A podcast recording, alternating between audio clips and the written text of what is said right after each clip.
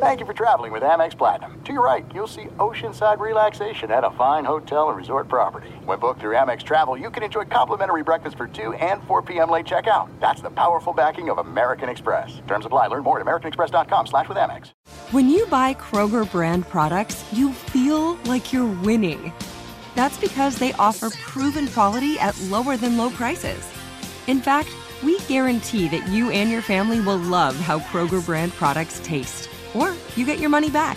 So next time you're shopping for the family, look for delicious Kroger brand products because they'll make you all feel like you're winning. Shop now, in store, or online.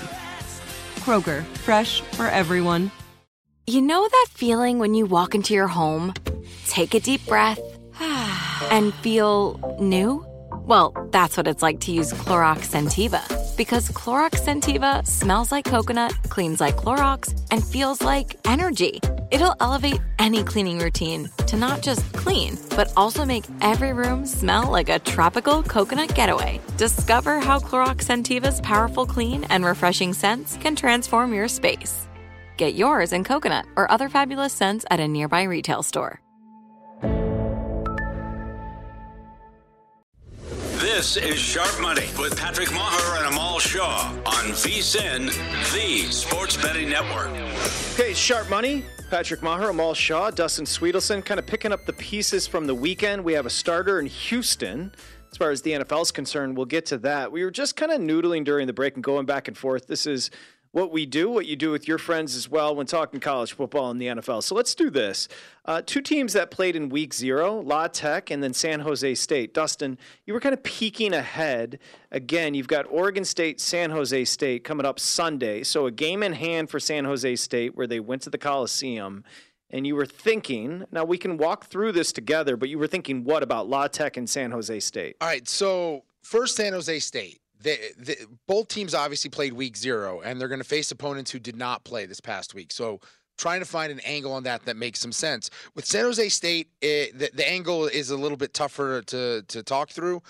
Oregon State had the best defense in the Pac-12. They're awesome. I get that, but we did see some quarterbacks in new in new teams over the weekend struggle to get going with their new with their new program. So DJ Uiagalelei, that's as close as I'm going to get to saying it right with a new system in Oregon State, taking on a San Jose State team that moved the ball up and down against USC, which was superior talent uh, to San Jose State. So I'm just curious, like maybe the 16 and a half is too much for for a San Jose State squad that has a really good offense. They have a good quarterback. They have a good run game. Like they had a they have a lot of guys returning from last year, and I know Oregon State's defense is great, but I still have questions about the offense because we've seen many times throughout his career at Clemson, DJ is just a hesitant quarterback to make big plays.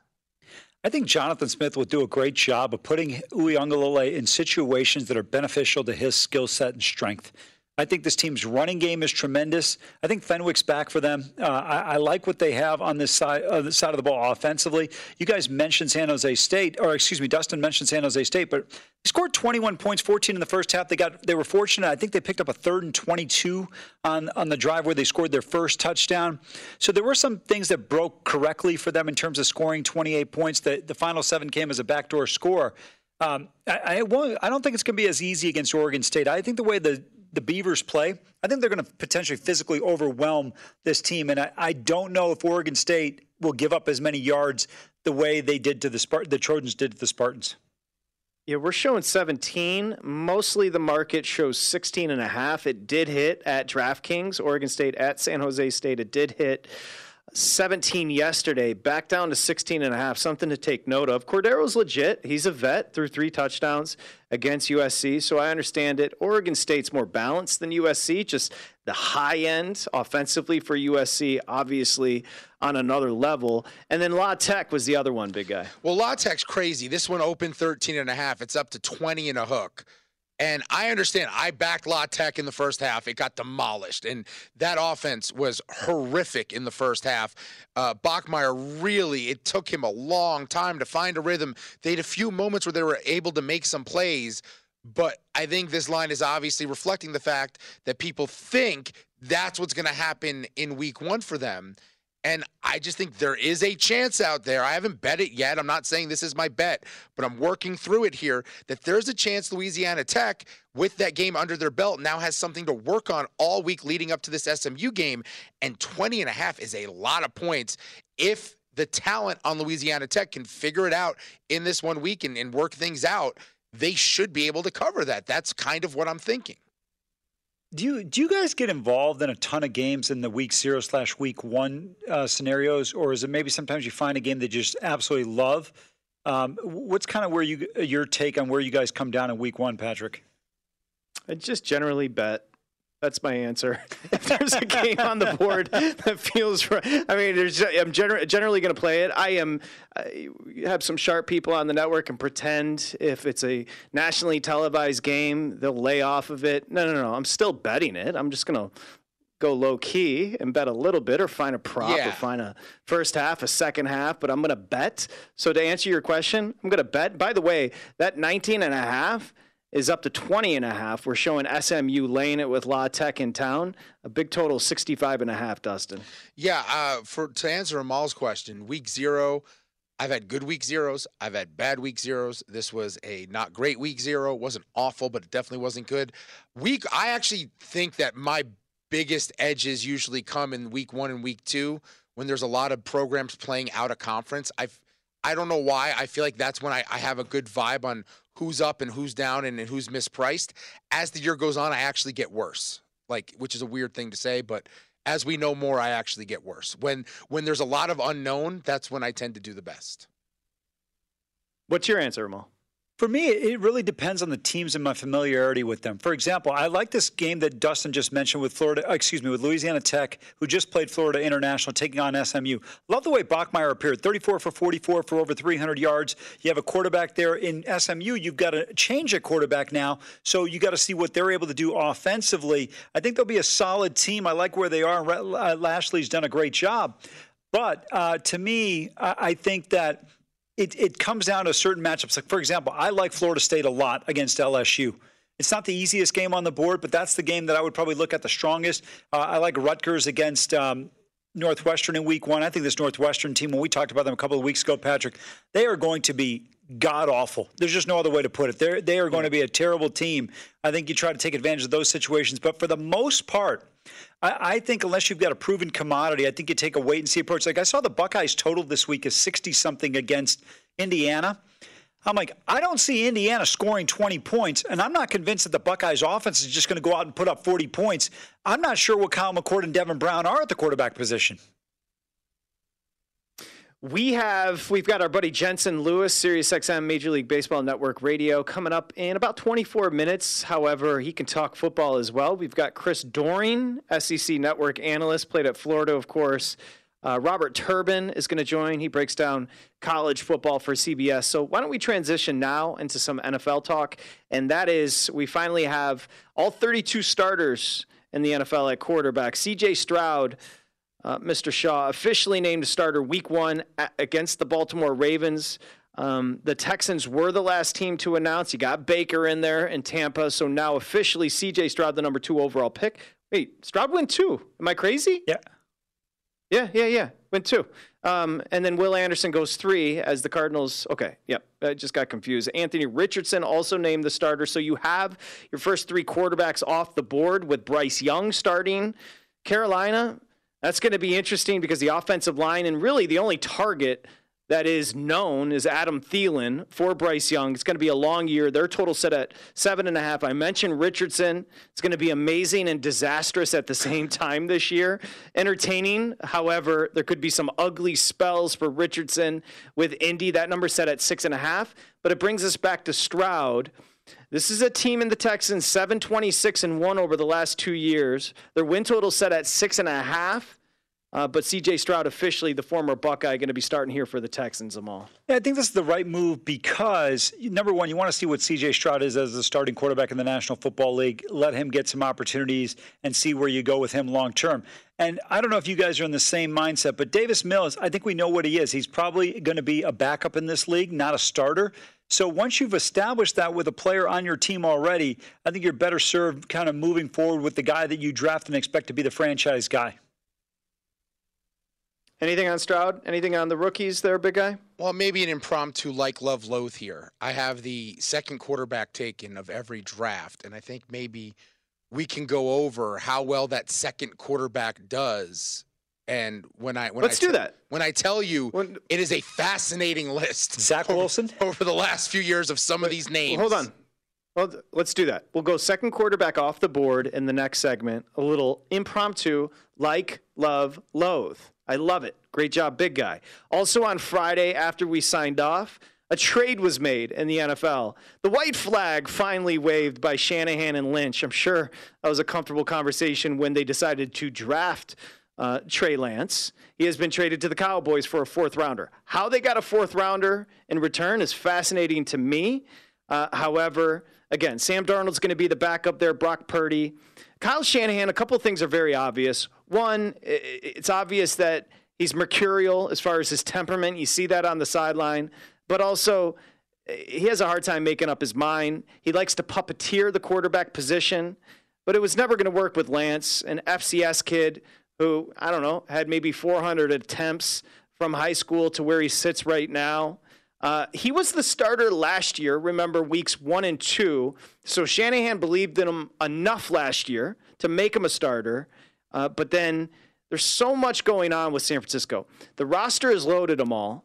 But you even heard the reports last year. If Garoppolo was healthy enough in the postseason, Shanahan was like, nah, we're going to go fish for Philip Rivers and bring him back because they were bitter about Garoppolo and the way he handled the situation. So what I'm saying is like, Lance may be a bust, and it looks like he is trending that way, but Shanahan is also tough to figure out when it comes to this position as well. Yeah, you're absolutely right. I think there's a certain amount of arrogance with him and Mike Shanahan as well that they think their running game is so elite, and they do have an elite running game that they can just plug in anyone in a quarterback and they'll be effective. We saw with Brock Purdy last year down the stretch into the playoffs until the injury in Philadelphia.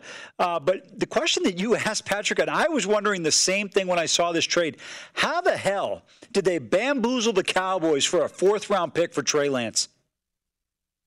Fascinating, big guy. And what does it mean? Obviously, now, because it's Dallas and because it's Jerry, the conversation is going to continue about Dak Prescott, who I think is pretty much split 50 50 amongst Cowboy fans. Did they want to pay him or not? They paid Dak, and now here comes Trey Lance. Yeah, you know, I saw some people on Twitter saying that they could offer Trey Lance his fifth year option eventually, and then there's a way to get out of Dak's contract, which is like a wild thing to be saying based on what you've seen from Trey Lance. I thought the trade was weird because to me it looks like Dallas has plenty of wide receiver depth this season. I don't think they need him to line up there because that's all he is in the NFL at best. But what what were Lynch and Shanahan thinking? Legitimately, I mean, the roster's great to give them credit outside, but they gave up what they give up three first rounders for Lance. They're this good, and they had a top three pick that's a mulligan.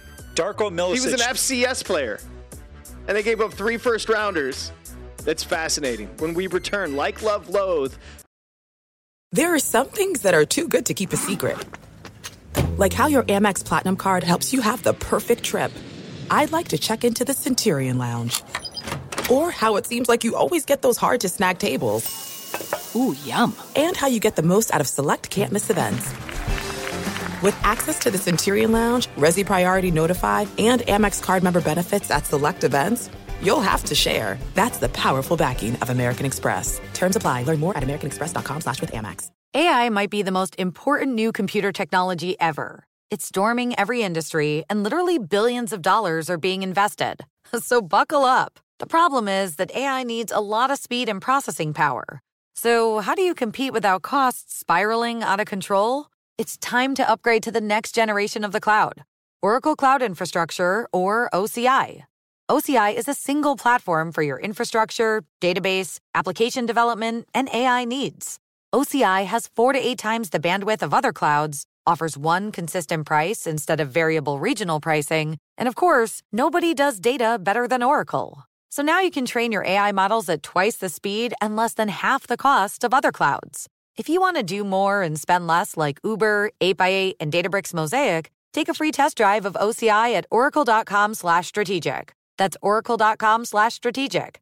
oracle.com slash strategic. Like many of us, you might think identity theft will never happen to you. But consider this There's a new identity theft victim every three seconds in the U.S. That's over 15 million people by the end of this year, equal to the populations of New York, Los Angeles, and Chicago combined. Even worse, identity theft victims often don't even know they're victims. That's why Lifelock Identity Theft Protection alerts you to identity threats, even the ones that don't show up on a credit report, like data breaches, fraudulent bank transactions, loan and credit card applications, and crimes committed in your name. If your identity is stolen, your own dedicated Lifelock US based restoration specialist will work to fix it. Lifelock protects you in ways that you simply can't on your own. Join now and save up to 25% your first year at lifelock.com slash iHeart. That's lifelock.com slash iHeart to save up to 25%. Identity theft protection starts here. This is Sharp Money with Patrick Meagher and Amal Shaw on VSIN, the Sports Betting Network.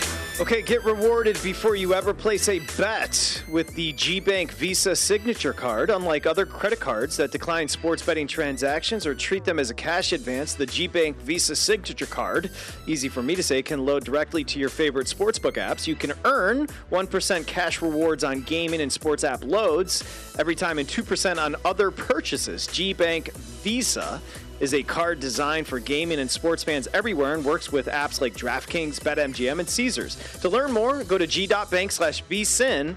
That's g.bank slash vsin. And I believe GBank is something that our very own Amal Shaw has used in the past. Yeah, it's very good, very effective. You mentioned it during the read that there's so many different places you can't utilize Visa or MasterCard, but in this particular instance, GBank, uh, absolutely a great way to fund an account with Visa here. So, really good benefit for people that may be looking to utilize a Visa card to fund an account. Okay, beautiful. Sharp Money, we welcome you back. Amal Shaw and Patrick Meagher, Dustin Swedelson. The voice is hanging in there. We've got our buddy Jensen Lewis talking baseball coming up in about 14 minutes, although he does have two college football plays. Jensen likes to get down. We know this. Chris Doering's going to join.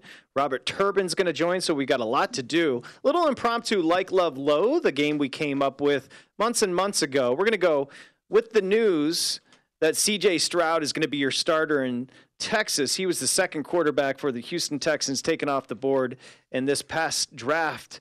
So let's go like love loathe second quarterback off the board how many drafts are we going back We're going to go back to 03. It's uh, 20 years and when I graduated high school. great let's start go for it dustin All right, 22. I don't know why I don't remember that he was second on the off the board, but you know where I stand on him. Desmond Ridder was your second quarterback taken in 2022. oh wow pickett one like, love, and then loathe. Ritter two Loathe. Me too. yeah probably go loathe on that one Oh, good. I'm not alone then. All right. 2021, your second quarterback off the board was Zach Wilson by the Jets. Do you like love or loathe? Or TBD? Easy. loathe Loathe, yeah. Yeah, I also loathe. Still loathe the pick. I think it's horrible. All right, 2020. Burrow went one. That meant Tua was the second quarterback off the board in 2020. Like, love, loathe. I like Tua. The health is a concern. I thought he was incredibly accurate at Alabama. Uh, Patrick, for me, it's just can he stay healthy for the long term in his career?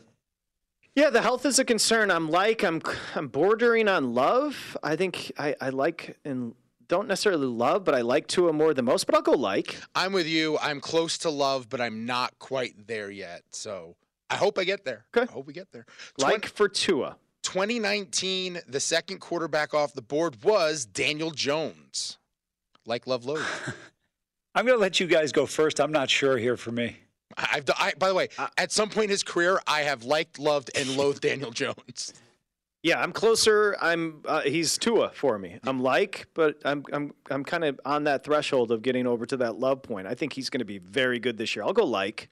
I like, with cautious optimism, that I will be buying a ring for him one day because he will earn me a ring in a Super Bowl. Let's let's go with like then. All right. Okay. Rolling back to 2018, Baker Mayfield number one, Sam Darnold was the second pick. Loathed the pick when it was made. I thought he was vastly overrated coming out of SC. I thought he was a turnover machine. Nothing has changed. Loathe the pick. Yeah, loath. You know, we have like a TBD section for like people who I don't think have gotten a fair shake. We've never gone this far back. It's usually like the last year or two. I still think Sam Darnold is a TBD. I think it's been malpractice what has gone on with his development as a quarterback. He's got to have 50 plus starts, but you're right. The situation's never been great. Right. Kind of flipping OCs. Adam Gase. then I think he started Todd Bowles. Started Todd Bowles, then to Gase, and and then down to Carolina. Matt Rhule's coaching in Nebraska, which isn't great for a quarterback that started for him. He Go started ahead, Mama. started 55 games and he's thrown 55 picks. Yeah, no, I don't. I think he's a guy who who should have been developing in a Jordan Love type situation. He never should have been thrown at the Wolves. But I agree. Okay, Low, let's keep low is fair. 2017, the second pick was Patrick Mahomes. Next. Okay. Next. He is our first love, I believe. Yeah, it's correct. Uh, 2016, Jared Goff went number one, so our second pick was Carson Wentz. Uh, that's a complicated story, isn't it? Um, I mean, it's loath now, But the, but certainly before the injury in Los Angeles, when he was on his way to an MVP, we were on our way to love. is he an NA? Do we give him an NA? Yeah, I think so. I, I think like because there were there were highs, there were lows. We cried. We Complete sang. derailment due to injury. Complete derailment. Yeah, that's fair. All right, in 2015, the first quarterback off the board was Jameis Winston. The second quarterback taken, Marcus Mariota. Uh, loathe, even though I like Marcus Yeah. Mariota personally. Yeah, you guys can take. I, I still like him, and I still think he's a really good backup. But um, yeah, I guess we'd go loath based on the fact that he was the second quarterback off the board. Yeah, I'm gonna go loathe because I think he's like Tyrod Taylor. You just can't win with him consistently. He just doesn't take enough risks. Wasn't he the second overall pick? Yes. Yeah. Yeah, Winston won, him two, and then I think the very next year, or was it the previous year? It was Goff and then Wentz, as you just mentioned. So uh, quarterbacks go one, two. I mean, he did win a playoff game in Kansas City as the Titans quarterback, Right.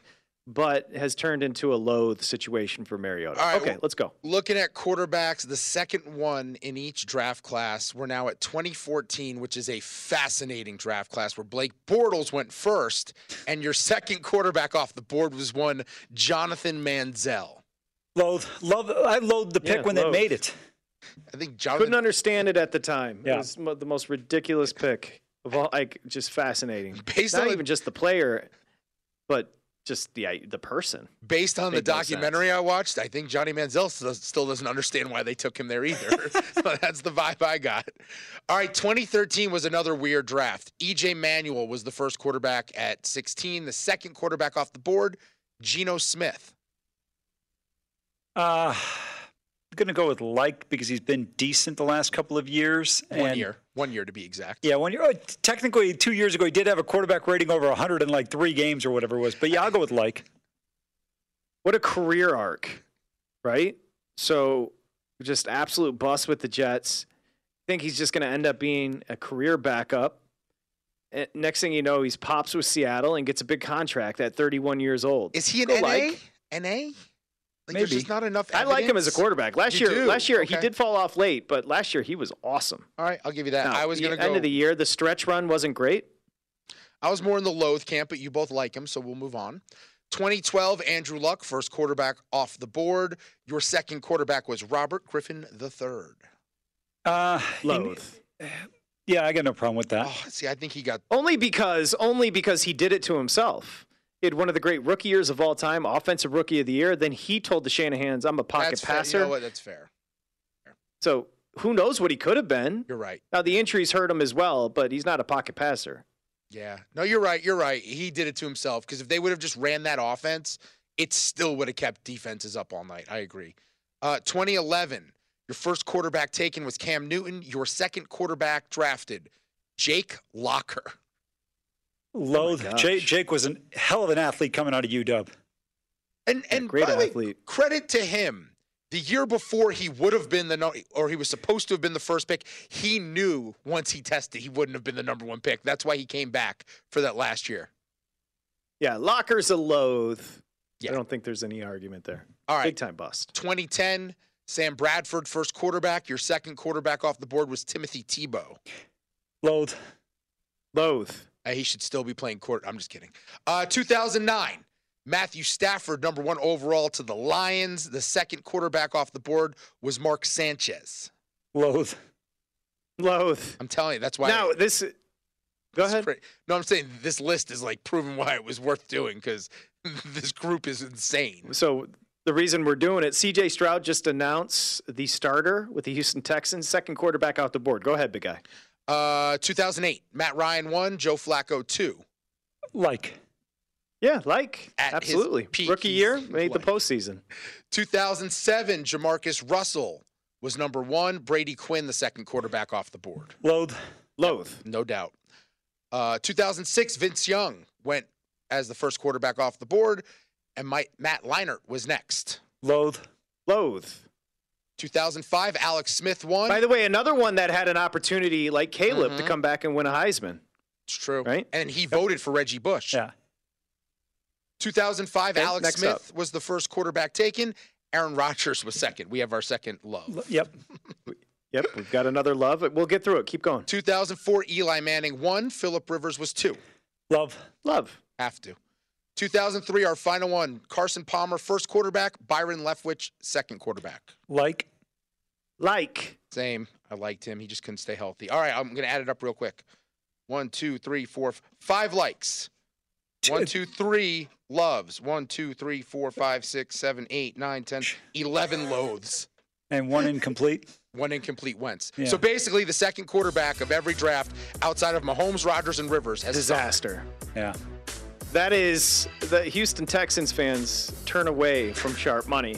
It's not a good omen. That is overwhelmingly disastrous if you have the second quarterback coming off the board in the draft. Good job. Good impromptu like, love, loathe idea from the big guy. When we return, we're going to get to our guy Jensen Lewis, talk a little college football and Major League Baseball. This is Sharp Money with Patrick Meagher and Amal Shaw on VSIN, the Sports Betting Network.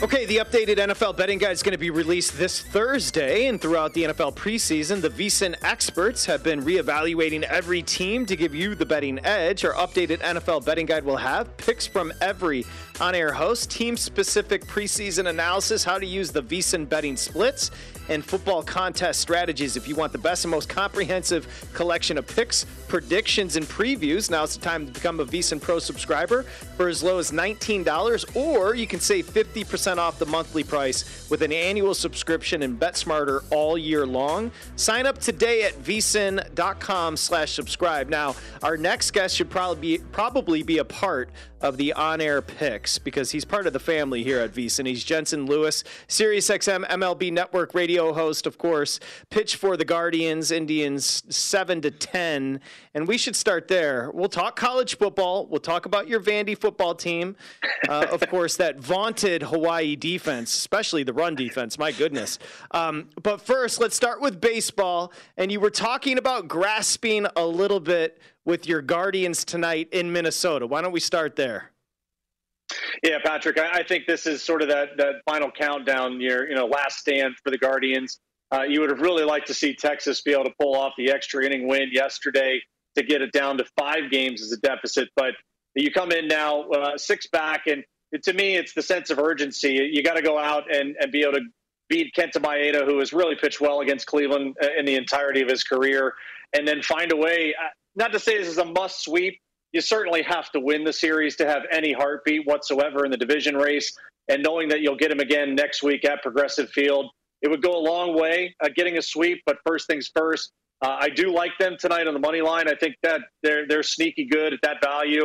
Uh, I, I think they've just got to really be on their p's and q's. Knowing that Minnesota had a really long game yesterday, think it's a, a little sneaky money line play tonight. Yeah, Curry on the bump here. Good opportunity you mentioned for the Guardians in this matchup. When you look at this American League right now, talk to me a little bit about the Texas Rangers and what's going on with this team. I mean, you talk about doing a 180 from where they were a couple of months ago. Yeah, I'm a, a little bit of a free fall, right, for this group, and you know they're going to end up playing the Twins again uh, when they return home. So uh, no rest for the weary there. But I, I look at their rotation overall, and it's the quality of, of starting pitching that that hasn't really been there, and what we saw for most of the first half of the season. It felt it felt like every turn through they were getting three, four quality starts. Now you got Jon Gray going on the mound tonight. It's not a good matchup, I don't think, against the Mets. Uh, even though you know New York is is playing the way that they are at this point, uh, they really have to find a way offensively to help this this pitching staff early. Doesn't help back in the bullpen. Uh, it feels like Aroldis Chapman in safe situations, not really good uh, by the numbers. But also, I, I think it's now they played so well in the first half of the season. You were due for some regression. I didn't think it would be this long, this amount of time that they've really struggled. But give credit where it's due. Seattle has been hard charging. We talked about this, guys, last time I was with you that between Houston and Seattle, you could bet on their pitching because you knew that they were bound to get a, a little bit more lucky, if you will, with those results. Some hard luck losses for both those clubs. But man, uh, if you're Texas, you got to find a way to right the ship here pretty quickly. Jensen, you've got a money line play on the Cubs and Taillon tonight with Milwaukee, who's been hot. It's Milwaukee and Seattle. That's the conversation right now. Four up in the Central for the Brewers, but you do like the Cubbies tonight. Yeah, particularly at home too, and the, and the way that Taillon has been throwing, really encouraged with his results. And you know, outside of a homer in his last one, that, that kind of blemished the line a little bit. I think he's really uh, been consistent, and that offense at home has really been a different animal. I mean, Cody Bellinger playing like an MVP candidate uh, and has really lifted this group, uh, not only offensively, but I think overall the mood of this group, knowing that he was going to stay uh, and, and be a part of this thing moving forward. I think that really has been a boost. So more so on the pitching matchup tonight. Miley at Wrigley Field, not exactly something I'm high on. Like the Cubs to get it done tonight. Jensen, I want to ask you a little bit broader question in terms of where teams are in the standing and how you'd approach it. With the Guardians in 2007, you guys won 96 games. Two years later, you guys were really struggling. You end up going 65 and 97. Tell me what the dynamic is like because I think Oakland and Kansas City are two teams people should consistently still throughout the end of the season be betting against for a team that's way out of contention, nothing really to play for aside from individual accolades and statistics. So, how maybe we could use that to approach a betting standpoint against those types of teams? Yeah, a lot, a lot, probably more matchup based there, Amal, and, and I understand where you're at, but also uh, that double-edged sword of a lot of young kids and a lot of guys with not a lot of service time are going to be playing these games, and it's really an audition for for next year and and trying to sew up perhaps a roster spot before you get into the off season. Uh, you kind of mentioned those teams I was a part of. We trade CC Sabathia, the Cy Young winner from 07 and 08, turn around in 09 and trade the Cy Young winner from 2008 and Cliff Lee. And then also Victor Martinez, kind of our heart and soul of our team for the last couple of seasons at that point. So I, I get where you're coming from. I mean, specifically, if you look at kind of that Pittsburgh and Kansas City matchup tonight, I think it's a little bit better for the Royals in the aspect of Greinke stuff kind of against that Pittsburgh lineup. Again, he's not going to overwhelm you, not going to be a ton of strikeouts. It almost feels like yet again uh, maybe a mismatch that that many wouldn't look at on paper. But I'll take Kansas City at home. I think just because Oviedo a little bit more unpredictable as far as the results you could get. You know, not just betters, but sports fans. Jensen Lewis joining us here on Sharp Money. We hope to hold him over for another segment. We love talking to Jensen. We'll talk a little college football. So we can kind of stretch out with the Mariners conversation, Jensen. This is the latest into a season. The Mariners have been in sole possession of first place since 2003. But I just want to focus on, and again, they've got Oakland tonight. They're in first place in the West. We were only talking, as Amal mentioned, the Rangers and Houston and Shohei and the Angels and they're Seattle. You take a look at their schedule over the past month and a half, and it's just green W's all over the place. Can you talk about being on a team that starts to gain momentum and what it feels like in the clubhouse? Yeah, it was kind of, Patrick, like we were in 07 when I came up my rookie year. Uh, it was a little bit um, of a feeling out there in the end of July. And once we traded for Kenny Lofton uh, at the trade deadline, it was, oh, here we go. You bring home a living legend uh, from his days, you know, in the 90s with the Indians. And we're sitting there like, okay, it's time. Let's turn this thing up and, and let's get rocking and rolling. Specifically for Seattle, and, and perhaps it's something we talked about earlier, guys. Seattle was leading the world in strikeouts. They just weren't putting a ton of balls in play. The pitching has been fine. I mean, the rotation has been really good. Back into the bullpen. I mean, they felt confident enough, and credit to Jerry Dipoto, You're going to trade Paul Sewald, who was really solid for them, and still be okay with Munoz, with Matt Brash, with Topa. I mean, they've been basically unstoppable as far as a pitching staff the entirety of the season. They just needed to find a way to get some more balls in play and not strike out as much. That has coincided and this is why you're seeing this really incredible run. I'm telling you, if they win the division, it'll be one of the great rebound stories uh, in in this year's kind of narrative. But even if they are in that wild card game uh, or wild card series, no one's lining up to face Gilbert and Castillo and George Kirby. I mean, forget it. Like if you're if you've got that matchup, even in a division series, they're so deep from a pitching standpoint. Uh, it, it wouldn't it wouldn't shock me if people wanted to kind of roll over series bets as far as the playoffs go. They'll probably be a dog going in if they don't win the division. But man alive, what a team to hit your wagon to. They'll be pretty good. Yeah, Jensen, you mentioned it last month when you were on. You like Seattle. They were 30 to 1 to, I think, win the the whole thing. And this is a team that's playing extremely well, a team that is continuing to play well. I thought they might drop off, but they have not. And give Patrick credit because he called this back in early uh, April. The Baltimore Orioles, this team's been on fire. They do put Bautista on the injured list. Uh, tell me a little bit from your perspective as a former reliever, how much of an impact Bautista with his 33 saves being out has for the Orioles? It's just massive, Amal. I mean, uh, knowing the dynamic of the back end of a bullpen, uh, you build from your closer and, and back from there. And because of what he's been and, and, the other dominance, I mean, guys, we were talking about him as a possible Cy Young candidate uh, before he had a couple of rough outings in a row. But it's it's about you know upsetting the apple cart at this point because everyone has been really locked into their specific roles. So if it is Yennier Cano that has to move from the eighth inning to the ninth inning, not a bad backup option, but it's not Bautista. And it's and it's the way that Bautista has pitched this year and how it's affected the rest of the bullpen in the club as an entirety. Another play for you tonight, Jensen Miller at home with the Dodgers. Here comes Gallen and the Snakes. You're going to lay a dollar forty-two with the Dodgers. Uh, getting this lineup at home, and uh, just saw Bobby Miller pitch against the Guardians here in Cleveland. What an electric young star he's going to be. I mean, this is some wipeout stuff. Uh, surprised he doesn't have a ton more strikeout numbers, but that might end up coming here as he starts to get really comfortable with the league. Yeah, Gallen has been on fire at this point, but I, will take I'll take Betts and Freeman the way that they're swinging the bats right now, and that knowing that you've got a guy that that has really been able to pitch well at home. I like the Dodgers at a much shorter price than what you'd usually get. Okay, Jensen, you want to hang out and come back talk a little college football? Sure thing. We gotta we gotta make sure that my Vandy boys are on point with Alabama A and M this week. yes, I totally agree. Jensen Lewis is the best. Sirius XM Major League Baseball Network Radio, of course. Bally's there in Cleveland as well. At JLou50, he continues with us next here. Sharp Money. It's VSIN, the Sports Betting Network.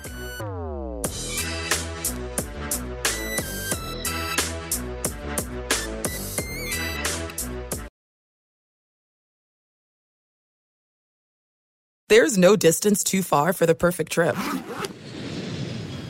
Hi, checking in for. Or the perfect table. Hey, where are you? Coming! And when you get access to Resy Priority Notify with your Amex Platinum card. Hey, this looks amazing! I'm so glad you made it. And travel benefits at fine hotels and resorts booked through Amex Travel. It's worth the trip. That's the powerful backing of American Express. Terms apply. Learn more at americanexpress.com slash with Amex. Open a limited time 11 month certificate at Kemba Financial Credit Union. At 5.25% APY, it's more than triple the national average, plus, it's a safe and secure way to grow your money. Visit your local branch or kemba.org slash CD for details. Offer expires May 31st, 2024. APY equals annual percentage yield. Restrictions apply. $500 minimum and $250,000 maximum deposit. Advantage status required. Comparison based on bank rate average. Federally insured by NCUA. Are you looking for the perfect move in ready home this spring season? Now's the time to buy at Fisher Homes. For a limited time only, enjoy below market interest rates starting at 5.375% APR, 6.139% APR. With these exclusive lower rates, you can save hundreds on a move in ready home and start enjoying the benefits of home ownership even faster. Schedule your personal tour with one of our new home specialists at FisherHomes.com and make this spring the season you find your perfect home sweet home. Financing provided by Victory Mortgage, LLC, NMLS 461249, Equal Housing Lender.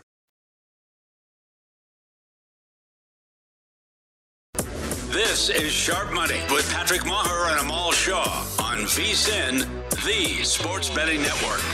Okay, NFL season right around the corner. Non-stop football action is in sight. You can get in on the action with DraftKings Sportsbook, an official sports betting partner of the NFL. Right now, new customers can bet just $5 and score $200 in bonus bets instantly. Life's more fun when you're in on the action. Ain't that the truth? Download the DraftKings Sportsbook app before kickoff. Use the code SHARP to get $200 in bonus bets instantly when you bet just $5 on any NFL bet. Only on DraftKings Sportsbook with the code SHARP. The crown is yours. Bonus bets expire seven days after issuance. Eligibility and deposit restrictions apply. Okay, we got you back. Of course, Amal Shaw. I'm Patrick Meagher. Dustin Swedelson holding it down there in Vegas with Amal. And we're joined by our buddy and a teammate here at VSIN. Let's be honest. Jensen Lewis, SiriusXM MLB Network radio host at JLou50 on Twitter. His Guardians in Minnesota tonight. Bally's pre and post. Um, let me just ask you before we move on to the college football if there is inevitably a showdown with the Braves and Dodgers, you've got an 84 win Braves team, an 80 win Dodgers team. I mean, it's just uh, two just tremendous teams. And again, remember, the Dodgers, this was supposed to be a little bit of a take a step back. They lost their shortstop, retool, kind of try to be fiscally responsible, Jensen. And here they are sitting 80 and 49. But the Braves have been kind of that team. After Tampa's initial hot start, the Braves have been that team all year. Yeah, Patrick, a fascinating dynamic here in the National League. And, and I think all of us uh, that, that had played the game were looking at that National League West. And, and of course, what San Diego had done yet again in the offseason, bringing in Xander Bogaerts. You knew that Fernando Tatis Jr. was going to come back it was the narrative of if not now, when? Because this on paper right. looked like the Dodgers would be the most vulnerable that they've been, and, that, and that's no knock against Dave Roberts and that crew. But you know, you, you talked about losing, losing Gavin Lux, uh, not only Justin Turner and Cody Bellinger via free agency, but you know, what was the closing situation going to be like? Who did you have in the rotation with Walker Buehler not going to be able to be back until maybe September? Uh, and then inevitably Clayton Kershaw is getting up there as far as age and you know the injury issues of the past. So the reliability factor was probably out the window uh, for a team that had won the division as many years in a row as they have. But it's a credit to the group that JD Martinez comes in as a stabilizing force. Max Muncy kind of back to the guy with the, the power stroke that we've seen in the years past. And then when you got Mookie Betts and Freddie Freeman swinging the bat like they are, guys, uh, I mean it's it's it's hard to see you know how teams are, are going to be able to navigate that lineup, especially in postseason baseball. Now that being said, on the Atlanta side, uh, also really intrigued to see from their rotation aspect. You know, Spencer Strider kind of dipped there a little bit and then found his way back to dominance. You know, what do you have with Max Fried coming in in a postseason scenario? You feel pretty good about it, what he's done in the past. Is Charlie Morton a guy that's going to be effective for you? You know, where do they go uh, as far as that number three starter is concerned? A bevy of options and we know what the lineup's capable of. So sign me up right now. If the NLCS is Braves and Dodgers, I don't think anyone would be disappointed with that. Yeah, I would agree with you. Two teams that have a great shot to win the World Series, guys. Let's talk about another team that's got a great chance for a championship if the other 13 teams left the SEC, and that's Vanderbilt football. The Commodores with a win against uh, Hawaii the other day, doing a great job getting the win, but this defense still has some work to be done. Just take me through. You had great success in baseball. You played for the Commodores. Why is the baseball program so successful? Same academic requirements, but the football program just can never seem to get on par with what basketball has done or even baseball has been able to accomplish. Yeah, I think they're they're certainly trending in the right direction, and Clark Lea is uh, probably the the one guy outside of. I, I, think we almost had it before when James Franklin uh, was there, and that was really the first time where you felt, whoa, we're we're acting like you know a big time football program. We're we're doing things like a big time football program.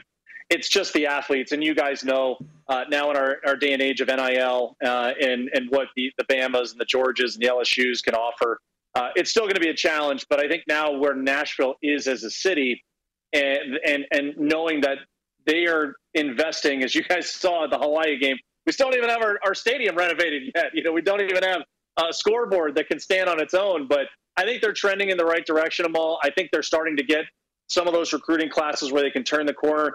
And as you guys know, it's about winning. Uh, if you show you can win in the SEC, kids are going to want to come play. Not everybody can play for Alabama and Georgia, so uh, hopefully they they uh, they get across kind of that threshold of being a legitimate SEC contender as far as winning those games week in and week out. Shouldn't Nashville being like the new Austin be like because you're right next to downtown, right? Isn't Vandy's campus like essentially right there?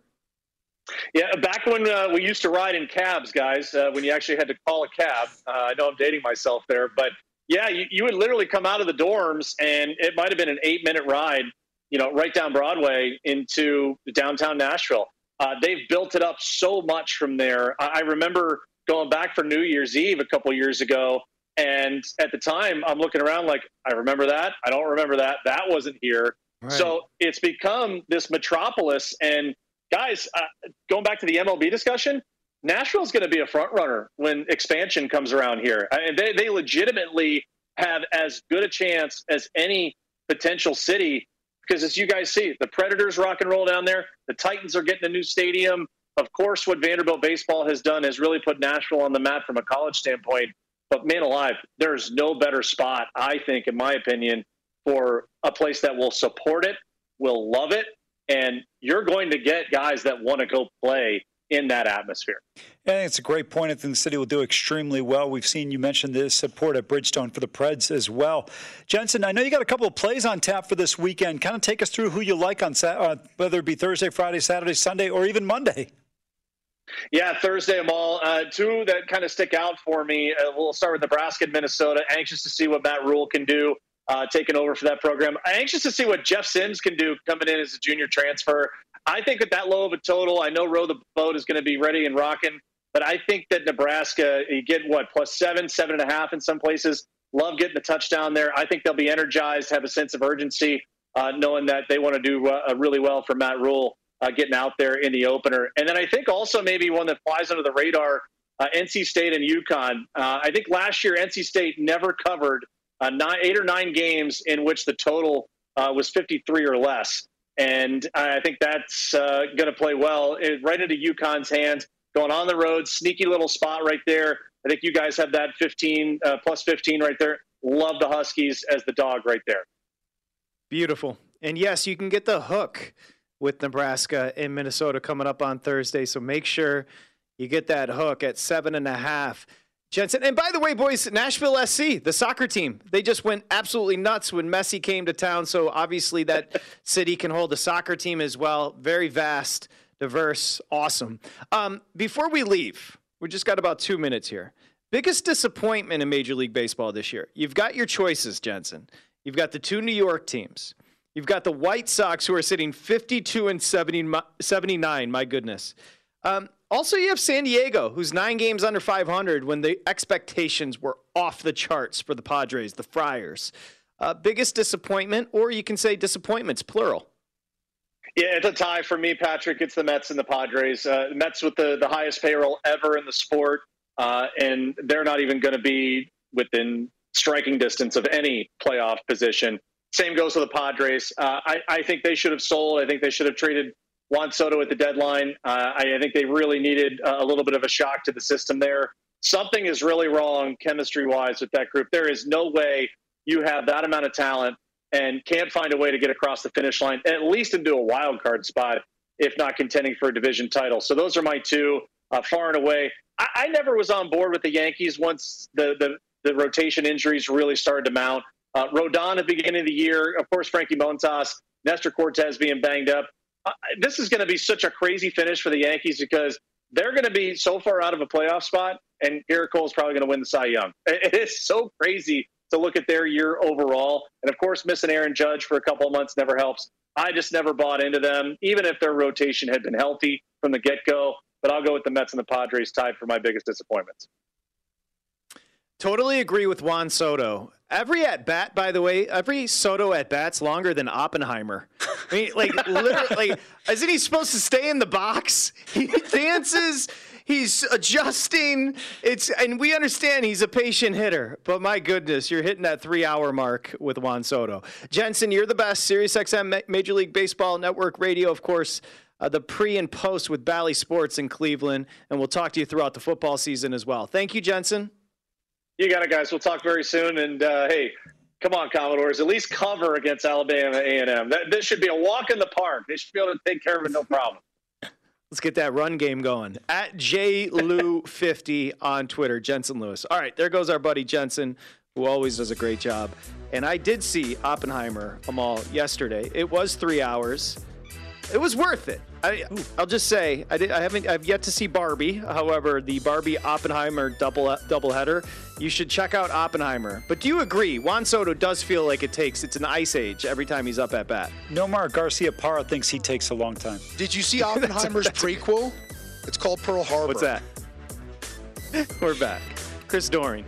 Open a limited time 11 month certificate at Kemba Financial Credit Union. At 5.25% APY, it's more than triple the national average, plus, it's a safe and secure way to grow your money. Visit your local branch or kemba.org slash CD for details. Offer expires May 31st, 2024. APY equals annual percentage yield. Restrictions apply. $500 minimum and $250,000 maximum deposit. Advantage status required. Comparison based on bank rate average. Federally insured by NCUA. Asking the right questions can greatly impact your future, especially when it comes to your finances. So if you're looking for a financial advisor you can trust, certified financial planner professionals are committed to acting in your best interest. That's why it's got to be a CFP.